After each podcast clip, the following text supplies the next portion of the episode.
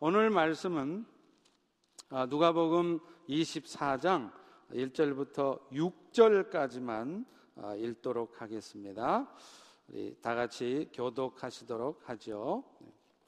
안식 후 첫날 새벽에 이 여자들이 그 준비한 향품을 가지고 무덤에 가서 돌이 무덤에서 굴려 옮겨진 것을 보고 들어가니 주 예수의 시체가 보이지 아니하더라.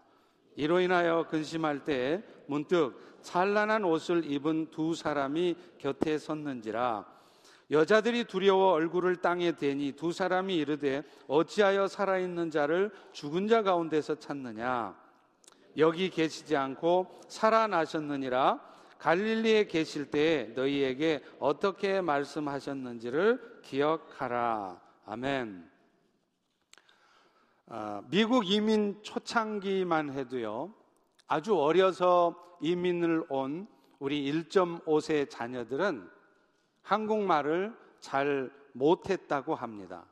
그러나 요즘은 이곳에서 태어난 2세 아이들조차도 한국말을 잘 하는 아이들이 많습니다.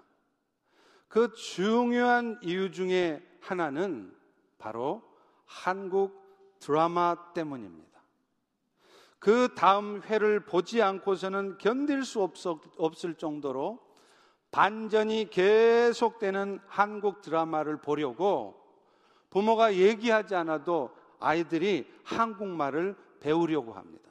그리고 실제 그 드라마를 보면서 한국말, 한국 문화를 배우는 것이죠. 그래서 요즘은 최고의 한국 학교가 바로 한국 드라마다 하는 전설이 있습니다.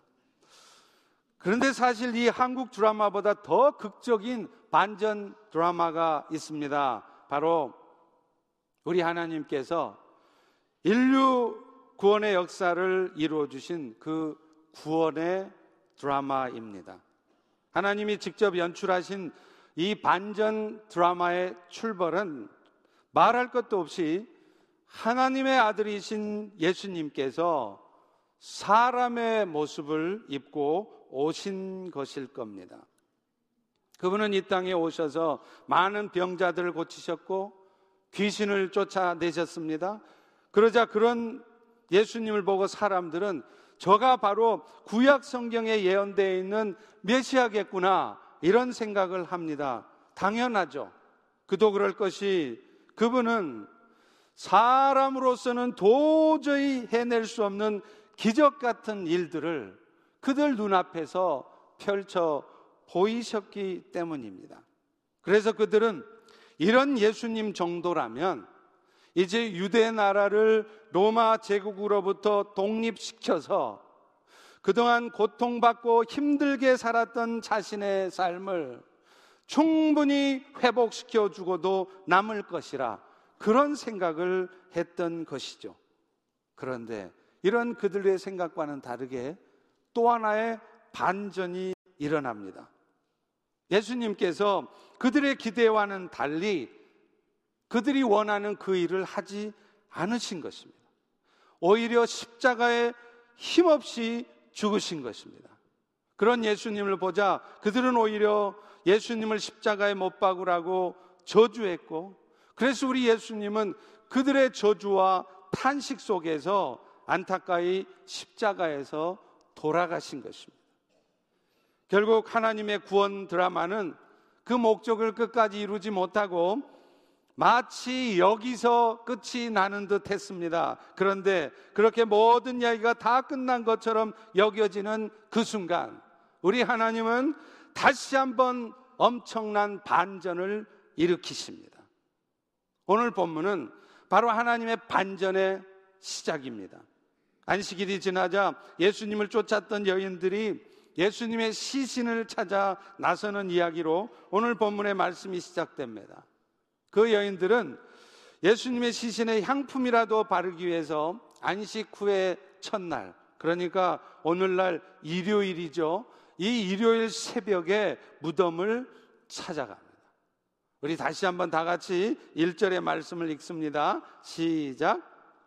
안식 구 첫날 새벽에 이 여자들이 그 준비한 향품을 가지고 무덤에 가서 여기서 함께 갔던 여인들은 오늘 본문 10절의 말씀을 통해 보면 그들이 막달라 마리아요, 또 요한나요, 야구보의 모친이었던 마리아였다는 것을 알 수 있습니다.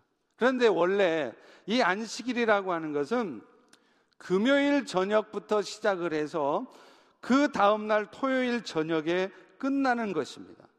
왜냐하면 그 당시에는 하루의 시작을 동이 틀 때부터 카운트한 게 아니고 해가 떨어질 때부터 해가 질 때부터 카운트를 했기 때문입니다. 어찌됐건 우리 예수님께서는 금요일 날 오후 3시경에 운명을 하셨고 예수님이 죽으시자 아리마대 사람 요셉은 그 예수님의 시신을 달라고 해서 그 저녁 안식일이 되기 전에 해가 지기 전에 부랴부랴 예수님에 대한 장사를 지냈던 것입니다. 그리고 하루가 지나 토요일 저녁이 되었을 때 마침내 안식일은 끝났습니다. 그러나 이미 해가 져서 날이 어두워져 있었기 때문에 그 여인들은 예수님의 무덤에 갈 수가 없었어요. 그래서 할 수 없이 그 다음날, 오늘날의 주일인 일요일 새벽에 예수님의 무덤을 찾은 것입니다. 그런데 예수님의 무덤을 찾았던 그 여인들 앞에 놀라운 광경이 벌어져 있었습니다. 2절과 3절의 말씀입니다. 다 같이 한번 읽습니다. 시작. 돌이 무덤에서 굴려 옮겨진 것을 보고 들어가니 주 예수의 시체가 보이지 않더라. 당시의 무덤은요, 굴을 파서 그 굴 안에 시신을 뉘어놓는 것이었습니다. 그리고는 아무나 그 굴에, 그 무덤에 들어갈 수 없도록 큰 돌문을 가지고 그 무덤을 막아 놓았기 때문에 여인들 몇 명이서는 도저히 그 돌문을 열 수가 없었던 것입니다. 더더군다나 그 돌문은요, 열기보다는 오히려 닫히기가 더 쉽도록 자동으로 닫혀지도록 경사를 두었기 때문에 여러 사람들이 힘을 합쳐도 그 큰 돌문을 굴려서 열어내기가 쉽지가 않았던 것이에요. 그래서 이 동일한 사건을 기록하는 다른 복음서에 보면 그 여인들은요, 무덤에 가면서도 걱정을 해요. 누가 도대체 그 돌문을 열어주실까? 그런 고민하는 내용이 다른 복음서에 나옵니다. 자, 그런데 오직 주님을 향한 사랑과 열정 때문에 누가 돌문을 열어줄 수 있을까 걱정을 하면서도 그 예수님 무덤을 찾아갔던 그 여인들 앞에 인류의 역사에서 가장 위대하고 놀라운 반전이 그들을 기다리고 있었던 것입니다. 먼저는 예수님의 무덤에 닫혀 있었던 그 돌문이 이미 열려져 있는 것이에요. 이 일이 어찌된 일인가 생각하며 그 여인들은 무덤 안에 들어갔습니다. 그 무덤 안에 들어간 그들 앞에 또 한 번 놀라운 일이 벌어졌습니다. 예수님의 시체가 보이지 않는 것입니다. 그들은 아마 생각했을 것입니다. 들림없이 누군가가 와서 우리 주님의 시신을 가지고 갔을 것이다. 도대체 누가 가져갔지? 그런 생각을 하고 있을 때 찬란한 옷을 입은 두 천사가 나타납니다. 두려워서 그 천사를 보며 고개를 쳐박고 있는 그 여인들을 향해서 그 천사는 말을 해요. 5절과 6절의 말씀입니다. 너희는 어찌하여 살아있는 자를 죽은 자 가운데서 찾느냐? 그분은 여기 계시지 않고 살아나셨느니라. 할렐루야! 여러분 이럴 때는 큰 소리로 아멘 하는 겁니다. 그분은 여기 계시지 아니하고 살아나셨느니라. 아멘! 그가 전해준 이 말은 인류의 역사를 바꿔놓은 아니 여러분의 인생을 뒤집어 놓은 아니 지금 이 순간 여러분 중에 몇 분의 인생을 완전히 뒤집어 놓을 위대한 반전의 메시지였습니다. 그분이 살아나셨고 여기 계시지 아니하니라. 사랑하는 성도 여러분, 우리 예수님의 부활은 움직일 수 없는 역사적 사실입니다. 그 가장 중요한 증거는 바로 예수님의 빈 무덤이었어요. 분명히 있어야 될 시신이 없는 비어있는 무덤. 그리고 무엇보다도 그 부활하신 예수님을 직접 목격했던 수많은 사람들의 증언이었습니다. 그래서 고린도전서 15장 5절 6절에도 예수님은 부활하신 후에 개바에게 나타나셨다고 말씀해요. 베드로에게 나타나셨고 또 나중에는 열두 제자에게 나타나셨고요. 또 심지어는 500명의 형제들이 있는 곳에 일시에 나타나셔서 부활하신 예수님을 보여 주신 것입니다. 그리고 그 500의 형제 중에도 지금까지 그러니까 고린도 전서가 기록될 때까지 대다수가 살아 있었다라고 말하는 것입니다.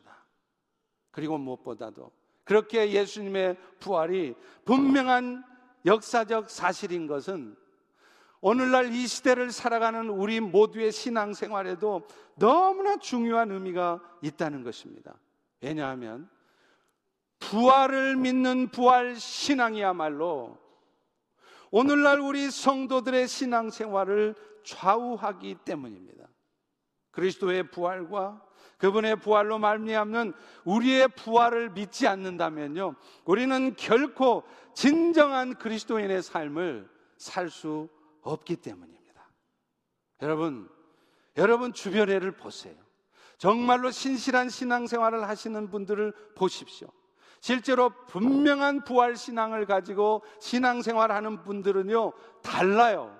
얼굴 표정이 다르고요. 말하는 게 다르고요. 행동하는 게 다르고 결정하는 게 다릅니다. 죽음조차 두려워하지 않을 수 있습니다.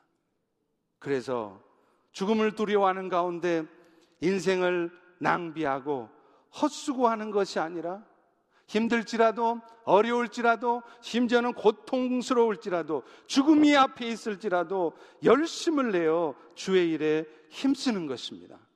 그리고 무엇보다도 언젠가 우리 모두는 죽을 텐데 죽은 다음에는 부활해서 주님 앞에 서서 내 삶을 평가받을 텐데 그렇게 생각하면서 그저 세상의 즐거움이나 자신의 안전, 자신의 안, 안위만을 걱정하면서 그렇게 살아가지 않는다는 것이에요.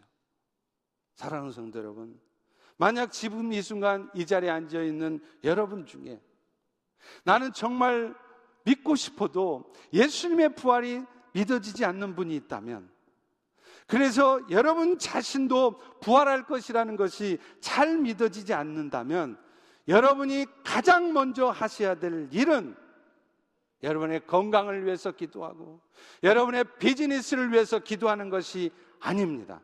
가장 먼저 하셔야 될 가장 중요한 일은 오 주님, 나도 예수님의 부활이 믿어지게 해주십시오. 성령님 이 연약한 믿음을 불쌍히 여겨 주셔서 나도 예수님의 부활이 확실하게 믿어지게 해주시고 그 예수님의 부활 때문에 나도 부활한다는 사실이 믿어지게 해주십시오. 그렇게 성령님께 구하시는 것입니다. 여러분, 믿음도요, 우리가 믿음 가지려고 해서 가져지는 것 절대 아니에요. 여러분이 아무리 믿음으로 살려고 해도 죽었다 깨나도 안 됩니다. 믿음도 하나님이 선물로 주시는 것입니다. 그런데 어떨 때 주시는지 아십니까? 성령님께 간절히 구할 때, 그럴 때 성령께서 여러분에게 믿음을 주시는 것입니다. 여러분에게 오늘 부활절 날 우리 성령 하나님께서 이 자리에 앉은 우리 모두에게 믿음을 선물로 주시기를 간절히 축원합니다.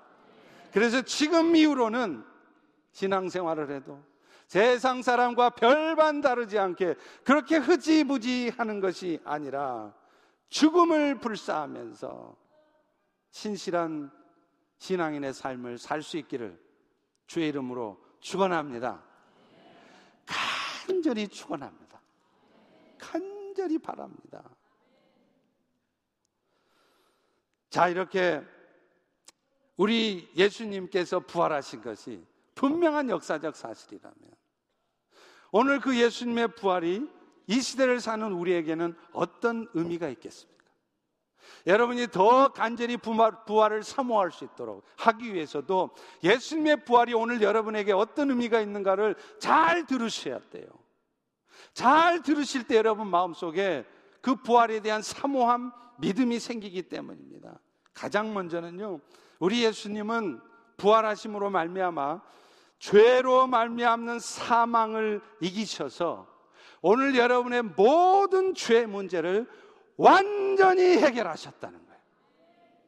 여러분, 만약에 우리 예수님께서 여러분이 알고 있는 복음처럼 여러분의 죄를 위해 십자가에 죽으시긴 했지만 그분이 계속해서 십자가의 죽음에 묶여 계신다면 그 예수님의 대속의 죽음은 아무 의미가 없습니다.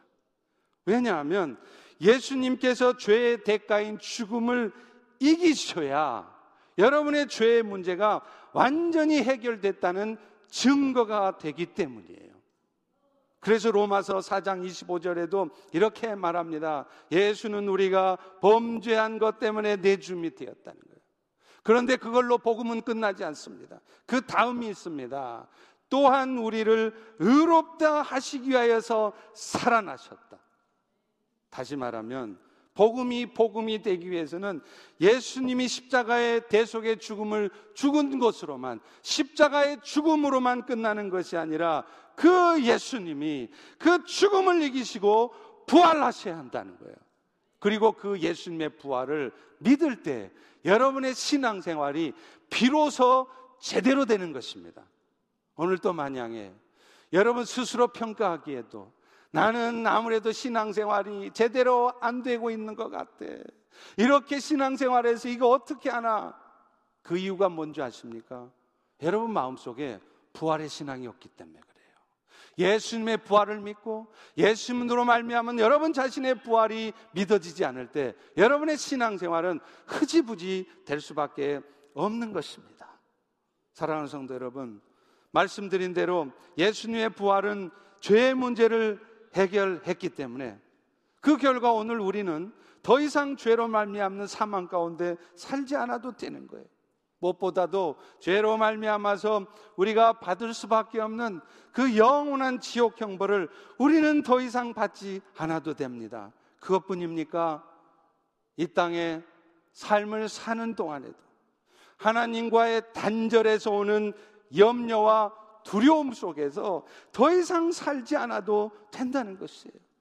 어렵고 힘든 일이 있어도요, 매 순간순간 성령님이 부어주시는 평강으로 또 그분께서 여러분의 삶을 통해서 이루실 일에 대한 기대가 소망이 있기 때문에 오히려 기쁨 가운데 설레는 마음으로 살아갈 수 있다는 거예요. 그게 부활의 주님 때문인 줄로 믿으시기 바랍니다. 믿으시기 바랍니다. 여러분, 제가요, 예수를 믿은 후에 경험한 것 중에 가장 큰 변화가 뭔지 아세요? 평강과 기쁨의 삶이 제 삶에도 나타나더라는 거예요. 저는 예수 믿기 전에는요, 항상 불안한 상태에 있었습니다. 왜냐하면 제 인생에 대한 확신이 없으니까 열심히 살았습니다. 공부도 열심히 했습니다. 어영부영 살지 않았습니다. 누구 못지않게 최선을 다해 인생 살았습니다. 그러면서도 제 마음속에는 항상 불안한 것이 있었대요. 그러다 보니까 저의 겉모습도 많이 달랐습니다. 여러분, 제가 이전에 예수 믿기 전에는요, 제가 이렇게 잘생기지 않았습니다. 그때만 해도요, 마음이 어두우니까 항상 얼굴에 그늘이 져 있었고요. 그러다 보니까 별로 잘생기지도 못한 얼굴이 더 못생겨 보이는 거예요. 그런데 예수를 믿고 나니까요. 그분이 내 삶을 인도하고 계신다는 것이 확신이 생기니까 내가 부족해도 나는 연약해도 이런 나의 삶을 끝까지 사랑으로 이끄시는 그 주님의 인도하심이 확신이 되니까 미래에 대한 염려가 별로 없는 거예요.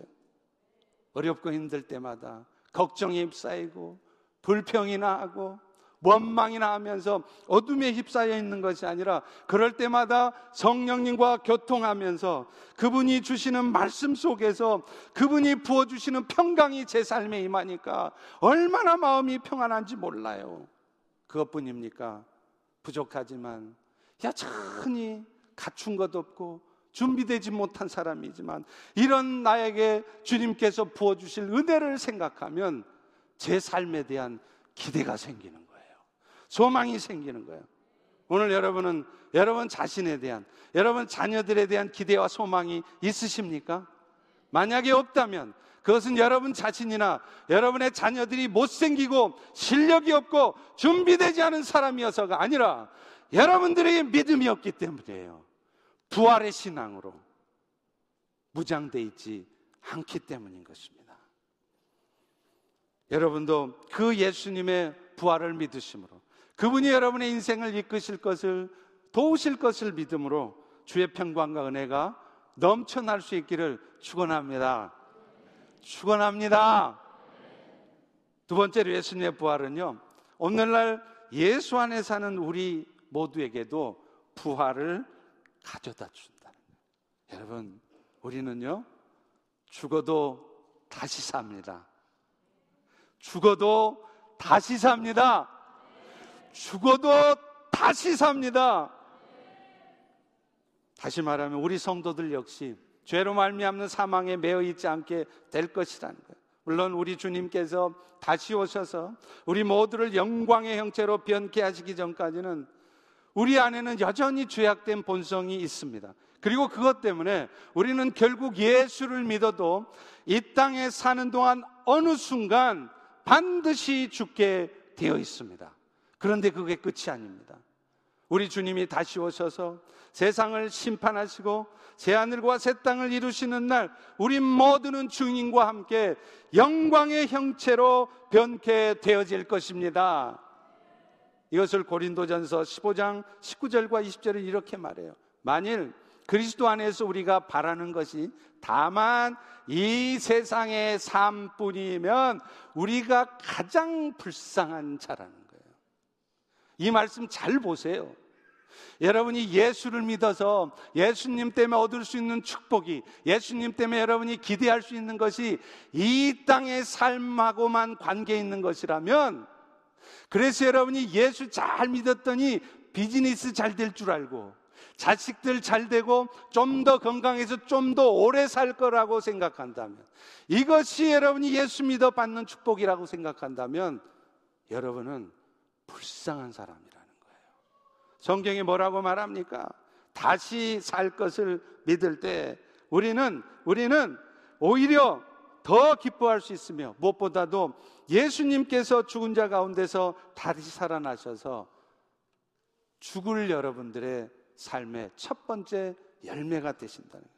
여러분 첫 번째 열매가 있다는 것은요. 곧 두 번째, 세 번째 열매가 여러분이 될 수 있다는 거예요. 여러분이 죽어도 주님이 다시 오시는 날 여러분은 두 번째, 세 번째 부활을 하실 줄로 믿습니다. 믿습니다. 이것이 부활의 복음이에요. 여러분 아십니까? 10여 년 전에 한국 분당의 샘물교회에서 아프가니스탄 단기 선교 갔을 때 두 명의 형제들이 순교했죠. 그 중에 한 명 배영규 목사님이 순교하기 직전에 그 팀원들을 함께 모아놓고 이렇게 말했습니다. 형제들이여, 자매들이여, 두려워, 두려워하지 맙시다. 이제 저들은 우리들 중에 반드시 한 명이나 두 명을 본보기로 죽일 것입니다. 그러나 그때 그들이 우리 중에 누구를 죽인다 할 때 내가 제일 먼저 나갈 것입니다. 그러니 죽을 것을 염려하지 마십시오. 그리고 배영규 목사는 기꺼이 자기 목숨을 던져서 순교했습니다. 여러분, 이런 일이 어떻게 일어났겠습니까? 그 배영규 목사는 죽어도 끝이 아니라는 것을 믿고 있었던 거예요. 죽어도 다시 산다는 것을 믿었기 때문입니다.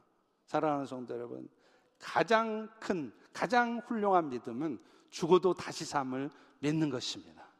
그럴 때 여러분의 인생이 완전히 바뀔 줄로 믿습니다. 마지막으로 정말로 주님의 부활이 갖는 중요한 의미가 또 하나 있어요. 그것은 예수님의 부활은 사탄과의 싸움에서의 승리를 의미한다는 것이에요. 예수님께서 부활하셨다는 것은 우리 예수님께서 죽음 갖고 장난치는 사탄을 이겨 놓으셨다는 거예요. 오늘날 사탄이가 여러분의 삶에 어떤 장난질을 해놔도 그래서 여러분의 마음에 분노할 수밖에 없고 여러분의 입술에 불평할 수밖에 없고 여러분의 마음이 어두워질 수밖에 없는 어떤 일을 벌여놔도 결국은 그 모든 일들이 여러분 안에 계시는 주님의 발 밑에 다 밟히게 되어 있는 거예요. 이미 승리하신 예수님 앞에 그 모든 사탄의 역사들은 다 무릎 꿇게 되어 있다는 거예요. 결코 사탄은 우리 주님을 이길 수 없습니다. 이 사실을 우리가 흔들리지 않고 붙들고 있을 때 우리는 사탄을 이길 수 있는 것입니다. 오늘 또 여러분 중에 내 앞에 벌어진 일 때문에 여러분이 지금 뭔가 염려하고 계십니까? 그것 때문에 막 두려워하고 계시고, 그것 때문에 마음이 많이 상해서 분노하고 계십니까? 그렇다면 여러분은 지금 사탄에게 속고 계신 것입니다. 오늘날 우리는 십자가에서 죽으신 예수, 다시 말하면 우리 죄를 대속하신 예수님에 대해서는 너무나 잘 알고 있어요.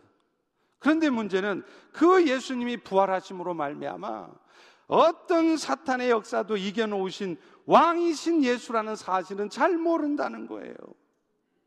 그리고 무엇보다도 그 승리하신 예수께서 오늘 또 우리 안에 영으로 들어오셔서 우리와 함께 지금 이 순간도 한순간도 놓치지 않고 여러분과 함께 하신다는 사실을 우리는 잊고 산다는 것입니다. 여러분, 지금 이 순간에도 God is working입니다. 하나님이 일하고 계십니다. 그 하나님은 여러분이 얼마나 부족하고 연약한지인지, 심지어는 여러분이 얼마나 못된 인간들인지 다 알고 계십니다. 여러분이 순간순간 죄의 유혹에 얼마나 잘 빠지는지 잘 아십니다. 그럼에도 우리 하나님은 여전히 여러분을 향한 사랑의 끈을 놓지 않고 계신다는 사실, 무엇보다도 오늘 지금 이 순간에도 여러분 하나님은 여러분을 위해서 일하고 계신다는 사실을 믿으시기 바랍니다. God is working. 여러분 이게 제가 하는 말이 아니에요. 로마서 8장 28절에 분명히 나와 있지 않습니까? In all times God works for the good of those who have been called according to his purpose. 하나님의 목적을 따라 하나님의 기쁘신 뜻을 따라 부름받은 여러분 모두의 선을 위하여서 하나님이 지금도 일하신대요. 그래서 요즘 유행하는 말이 그거 아니에요? 여러분 많이 들어보셨죠? God is good. 그 다음 뭐라 그래야죠? All the time. 우리 다 같이 한번 해보겠습니다. God is good. All the time. God is good. 여러분, 이게 복음이에요. 예수님이 십자가에 죽으신 것만 복음이 아니라 그 다음에도 복음이 있다는 거예요. 그것은 예수님이 승리하셨다는 것입니다. 그래서 그 승리하신 예수가 부족하고 연약한 여러분들을 끝까지 저 천국까지 이끌고 가신다는 거예요. All the time, God is good. 여러분 이것이 바로 부활의 주님이 우리에게 가져다 준 축복입니다. 그렇기 때문에 지금 상황이 아무리 급박하게 돌아가고 안 좋게 돌아가도 지금 이 순간에도 하나님 일하고 계시다는 사실을 먼저 붙드셔야 돼요. 제사장으로 오신 예수님 때문에 우리는 죽어도 천국에 가게 될 뿐만 아니라 왕이신 예수님 때문에 이 땅에 산 동안에도 어떤 사탄의 역사 앞에도 무릎 꿇지 않을 수 있다는 거예요. 여러분 이게 복음입니다. 할렐루야, 할렐루야. 이 복음도 믿으시기 바랍니다. 이 복음도 놓치지 마시기 바랍니다. 최근에 중국뿐 아니라 인도에도 특별히 영적인 부흥이 왕성한 곳에 공통적으로 일어나는 현상이 있어요. 신앙의 핍박이 있다는 것입니다. 아마도 사탄은 중국의 시진핑의 마음을 움직이고요. 과격한 힌두 분자들의 마음을 움직이는 것 같습니다. 그런데 이들의 활동으로 말미암아 예수 믿는 사람들이 그 땅에 많은 사람들이 고통을 받고 있을지라도 그 모든 일들이 오히려 그 땅의 교회들로 하여금 다시 한번 영적 무장을 하게 만들고 있다는 사실도 기억하셔야 돼요. 중국만 해도요, 엄청난 수의 선교사들이 지난 한 해 동안 추방됐습니다. 중국의 삼자교회조차도 핍박을 받고 있어요. 그런데 놀라운 것은 그 결과로 중국 교회가 다시 한번 영적 무장을 하고 있다는 거예요. 제가 중국에서 선교 활동을 할 때마다도요, 중국 교회는 엄청나게 성장하고 있었어요. 가는 곳마다 얼마나 뜨거운지 몰라요. 30분 찬양이요? 아닙니다. 반주 하나 없어도요, 악기 하나 없어도요, 찬송가만을 가지고 한 시간을 뜨겁게 찬양합니다. 눈물로 찬양합니다. 그것이 중국교회였습니다. 그런데 지금은 그 중국교회가 갈수록 영적으로 무너져 가고 있어요. 무기력해집니다. 양적인 성장도 더 이상 성장하지 않습니다. 이제 곧 중국교회도 내리막길을 걸을 것입니다. 그런데 우리 하나님은 이런 시진핑의 핍박을 통하여 이런 어려운 상황들을 통해서 다시 한번 중국 교회를 일깨우는 것입니다. 그래서 원수도 축복해 줄 수 있는 아가페 영성이 생길 수 있도록 또 어떤 억울한 상황, 어떤 마음에 들지 않는 상황에서도 내가 먼저 철저히 죽어지고 오직 예수님만이 내 삶의 주인이 되게 하는 그 아사셀의 영성, 아가페의 영성과 그 아사셀의 영성으로 선교를 하도록 하나님이 준비시키는 것입니다. 그런 여러분, 그런 시각에서 보면 중국 교회 큰일 난 거 아닙니다. 여러분 중국 교회 걱정하지 마세요. 여러분이 걱정 안 해줘도 하나님께서 친히 지금도 God is working 역사하시고 일하고 계십니다. 오늘 여러분의 삶에도 마찬가지예요. 사탄은 끊임없이 우리를 넘어뜨리려고 하고 교회를 넘어뜨리려 하죠. 그리고 그런 공격 앞에 실제 여러분의 삶을 보면 휘둘려 있어요. 어둠에 빠져 있어요. 정신이 없습니다. 그러나 그럴 때마다 반드시 기억하세요. 정신 바짝 차리고 기억하십시오. God is working이에요. 할렐루야. 할렐루야. 그러므로 오늘 우리의 삶에는 큰 일은 없습니다. 다 보통 일입니다. 여러분, 여러분들 저한테 무슨 일이 있으시면 언제라도 전화하십시오. 저 12시, 저녁 12시에도 괜찮고요. 새벽 2시에도 저 여러분들의 전화 피하지 않습니다. 받습니다. 아무 때나 전화하세요. 힘들고 어려울 때마다 도움이 필요할 때마다 기도해 주세요. 이런 도움이 필요합니다. 전화하십시오. 아무 때나 하십시오. 다만 전화하실 때 이 말씀은 하지 않으셔야 돼요. 목사님, 큰일 났습니다. 우리 시각에서 보면, 여러분 시각에서 보면 큰일이지만, 여러분의 인생 전체를 꿰뚫어 보고 계시는 우리 하나님의 시각에서는 전혀 큰일 아닙니다. 다 보통 일입니다. 그러니 따라해 봅시다. 목사님, 보통 일 났습니다. 이렇게 전화하세요. 그럼 얼마든지 제가 그 전화 받습니다.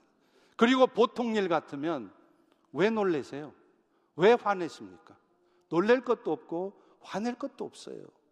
복음을 정말로 붙들면은요, 놀랄 것도 없고요, 깊이 슬퍼할 것도 없고, 화낼 일도 없습니다. 삶의 주도권을 사탄에게 뺏기지 않아야 합니다. 내 눈앞에 일어난 일 때문에 슬프다고 지나치게 코를 빠뜨리고 있지 않아야 돼요. 내 생각대로 되지 않았다고 지나치게 분노하고 있지 않아야 됩니다. 만약에 여러분이 그렇게 하고 있다면 여러분은 지금 사탄의 전략에 넘어간 것입니다. 이미 그리스도 안에서 왕 노릇하는 게 아니라 사탄에게 종 노릇하고 있는 거예요. 여러분, 다 지나가는 일입니다. 지나갈 일입니다. 그리고 나중에 보면요, 결국 그 일들이 우리를 향한 하나님의 선한 뜻이 이루어지게 하시느라고 하나님이 하신 일이었다는 것을 분명하게 알게 될 것입니다. 여러분 이번 부활절이 그 부활하신 예수, 이미 승리하신 예수로 말미암아 항상 이기는 삶을 살아가는 우리 모두가 되기를 주의 이름으로 축원합니다. 축원합니다. 네, 기도하겠습니다. 하나님 이 시간 예수님의 부활이 오늘 우리의 삶에 어떤 의미를 갖는지 다시 한번 깨닫게 하시고 알게 해주셔서 참 감사합니다. 이제 그 부활의 주님을 붙들고 늘 승리하는 우리 모두가 될 수 있도록 도와주시옵소서. 예수님 이름으로 기도합니다. 아멘. 자, 이 시간에